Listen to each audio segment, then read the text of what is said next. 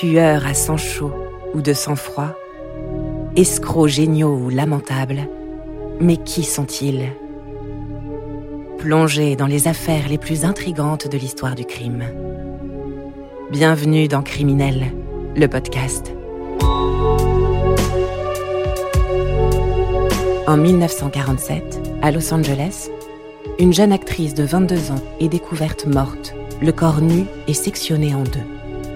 Devenue légendaire, cette affaire continue d'inspirer films et romans, tandis que le meurtrier, lui, n'a jamais été retrouvé.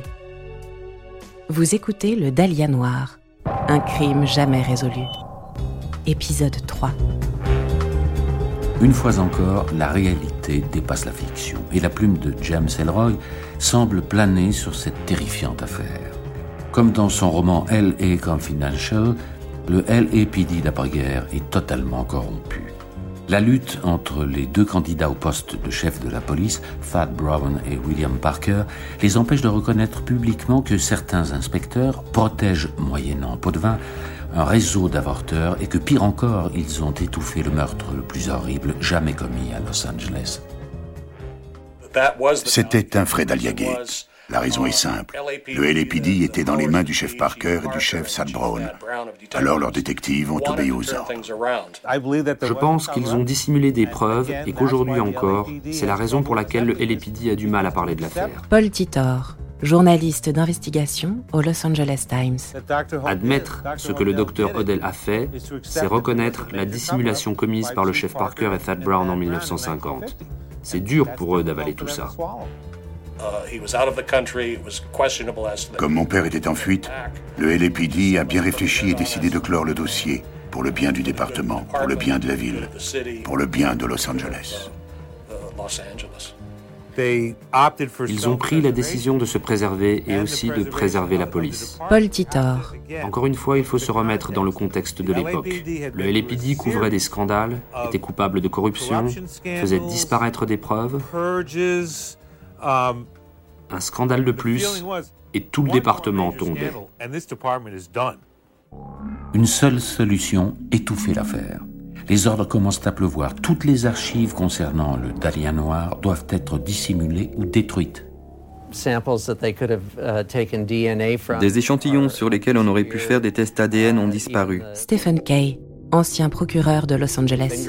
Et même les empreintes digitales du docteur Odell, datant de son accusation pour inceste sur sa fille Tamar.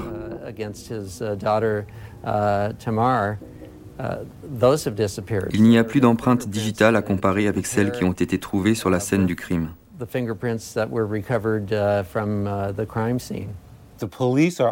La police est incapable d'admettre que le cas est résolu. Il y a trop de conséquences. Au fil du temps, ils ont fait disparaître les preuves, car ils avaient peur qu'un jour quelqu'un rouvre le dossier. Et Steve Odell l'a fait. La police ne savait pas que ce serait lui, mais il y avait toujours cette possibilité, ce risque. C'est vraiment choquant que tous les éléments ayant trait à ce crime soient perdus. Cette affaire est quand même le meurtre irrésolu le plus connu jamais perpétré à Los Angeles. Stephen Kay. Que quelqu'un disparaisse avec toutes les preuves concernant un crime est tout simplement inacceptable. Maintenant, on sait que toutes les preuves du coroner ont elles aussi disparu. On peut peut-être dire que je suis paranoïaque en parlant de conspiration, mais je pense que ça fait vraiment trop de coïncidences. Ça peut paraître choquant, mais des flics peuvent faire ça occasionnellement. Pas toujours, la plupart des flics sont de bons flics, mais dans cette affaire, leur loyauté envers leur corps d'origine a supplanté la nécessaire recherche de la vérité. Selon Steve Odell, en faisant délibérément d'obstacles à la justice, les deux personnages les plus haut placés de la police de Los Angeles sont directement responsables. Ils ont laissé courir un assassin psychopathe dans la nature.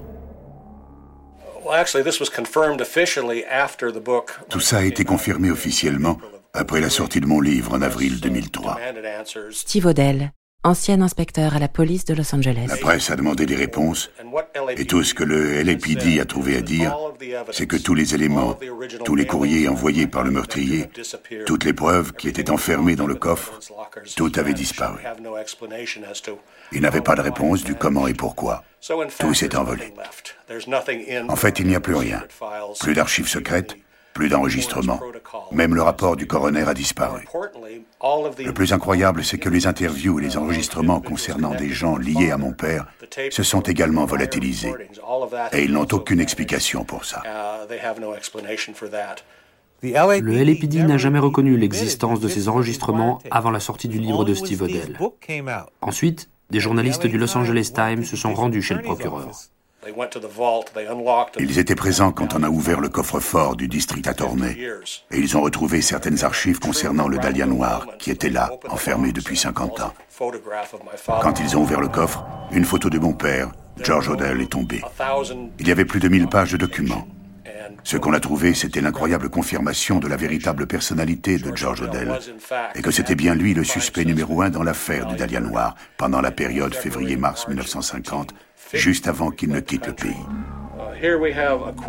Ici, nous avons une phrase tirée d'une discussion entre Sad Brown et le comédien Jack Webb, qui jouait le rôle du sergent Joe Friday dans la série télé Dragnet. Dans cette conversation, Sad Brown dit à Jack Webb que l'affaire du Dahlia Noir est résolue et que le suspect est un médecin qui vit à Hollywood, dans Franklin Avenue. Je crois que Sad Brown avait trop envie d'être sur cette photo. Nous sommes sûrs qu'il savait que George Odell était le meurtrier du Dahlia Noir. L'ironie du sort a fait que le fils du meurtrier s'est retrouvé par hasard dans son propre service, et Sad Brown n'a pas pu résister. Il s'est débrouillé pour se faire prendre en photo avec lui. 50 ans plus tard, nous avons aujourd'hui la preuve que Steve Odell n'était pas en train de chercher au hasard dans le noir. Ce n'est pas un homme qui cherche des choses pour se venger de son père. Tout a été confirmé. Ils ont mis Franklin House sur écoute pendant 40 jours. Ils avaient 18 détectives, 7 jours sur 7, qui surveillaient la maison. Ils étaient sur le point de l'arrêter quand il s'est échappé à la fin mars 1950.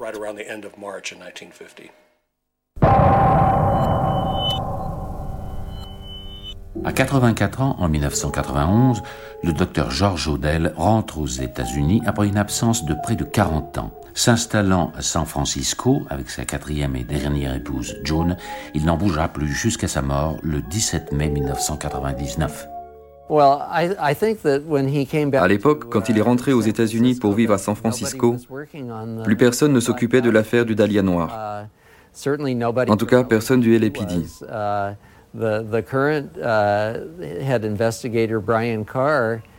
L'enquêteur de l'époque, Brian Carr, ne connaissait même pas le nom du docteur George Odell quand Steve Odell lui en a parlé.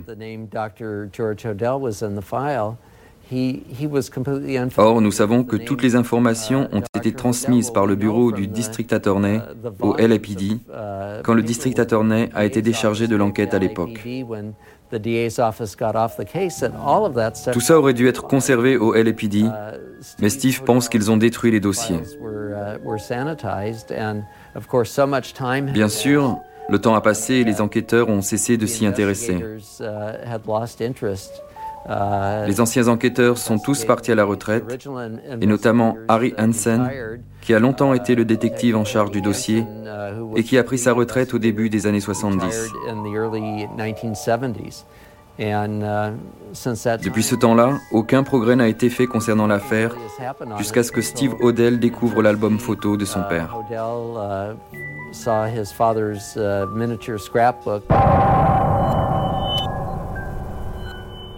Après-guerre, le terme de serial killer n'existe pas encore et les procédures d'enquête de la police ne prévoient pas le recoupement des méthodes des tueurs en série. Et pourtant, le 10 février 1947, quelques semaines après l'assassinat du Dahlia Noir, on découvre le corps nu de Jean French. Elle a été rouée de coups, le corps lacéré et jeté sur un terrain vague.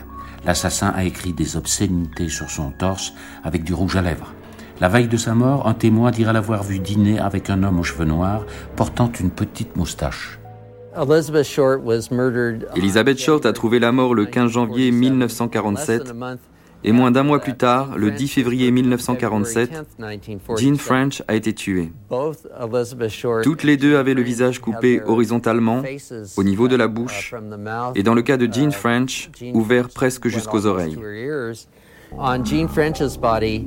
Sur le corps de Jean French, l'assassin avait écrit, avec du rouge à lèvres, pardonnez mon langage, mais c'est ce qu'il avait écrit, Fuck you, B.D. BD ne pouvait être que les initiales de Black Dahlia. C'est évident que le docteur Odell haïssait terriblement Elizabeth Short, vu la torture qu'il lui a fait subir.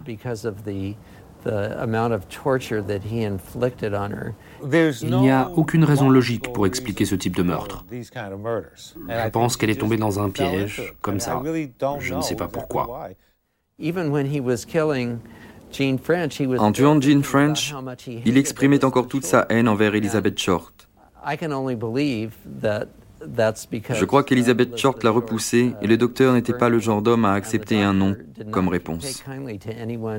Uh, Selon Steve Odell, le passé du docteur Odell, ses déviances sexuelles et le groupe d'amis avec lequel il partageait une fascination artistique pour tout ce qui est perversion sadique éclairent sa véritable personnalité.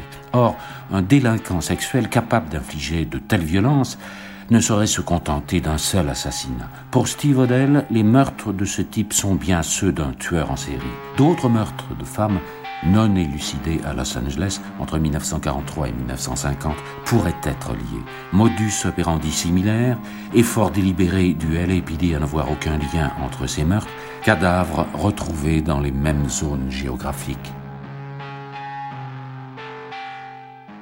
Si je crois à la possibilité que George Odell soit un serial killer, bien sûr. Je suis convaincu que le docteur Odell a non seulement tué le Dahlia noir, mais également dix autres femmes au moins. Jeunes, célibataires, séduisantes. Je pense que Steve a prouvé au moins huit de ces crimes. Je suis sûr que dix autres meurtres, peut-être même vingt autres, pourraient être prouvés s'il poursuivait son enquête. Si j'étais devant un jury, je n'aurais aucun problème à trouver des éléments à charge pour l'accusation. Je crois que j'obtiendrai gain de cause dans les deux cas. À propos des autres meurtres que Steve dévoile, il soupçonne des choses et on peut peut-être dire qu'il n'y a pas de fumée sans feu. Je sais qu'il croit vraiment que son père a tué d'autres femmes, mais en ce qui me concerne, je n'ai jamais eu suffisamment de preuves pour vraiment l'accuser. Pour moi, le fait d'accuser quelqu'un est quelque chose de très grave, et j'ai besoin d'être certain d'avoir toutes les preuves nécessaires pour le faire.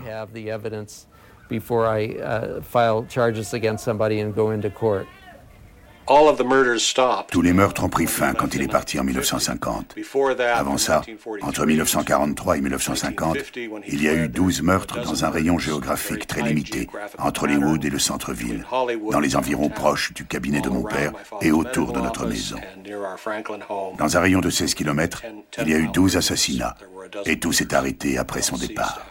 Les meurtres ne se sont pas arrêtés parce que le docteur Odell est parti. Uh, Mais le genre de meurtre sadique commis par le docteur uh, Odell sur Elizabeth Short et Jean French uh, ne se sont pas reproduits. Il y a eu beaucoup de jeunes filles qui ont été tuées pendant cette période. Malheureusement, il y a toujours eu beaucoup de meurtres à Los Angeles.